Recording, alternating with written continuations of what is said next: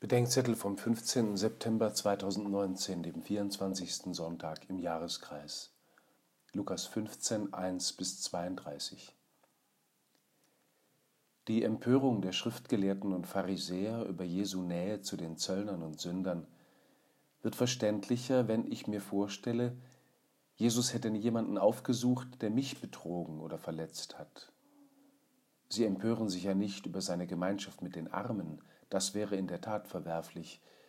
Sie empören sich über seine Gemeinschaft mit den Sündern, mit Leuten also, zu denen auch ich auf Abstand gehe, weil sie die Gemeinschaft mit Gott und mit mir verletzt haben.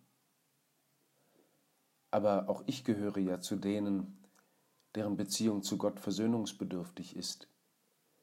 Von den Zöllnern und Sündern, den Betrügern und Gewalttätern unterscheide ich mich nur graduell. Das ist mein Schmerz und wird mein Glück, denn die Sehnsucht Gottes nach ihnen gilt auch mir. Und sie ist bereit, jeden Preis zu bezahlen, damit keiner verloren und auch noch der letzte Schuft gerettet wird. Dieser Preis bin auch ich ihm wert, und sei es das Leben seines Sohnes, der mich bis in den Tod zu suchen und zu finden gekommen ist. Sobald ich die Angst vor der schlechten Gesellschaft derer verliere, die an mir schuldig geworden sind und mich mit ihnen zusammenfinden lasse, wird das meine größte Freude sein. Als Jünger Jesu stehen wir auf drei Seiten.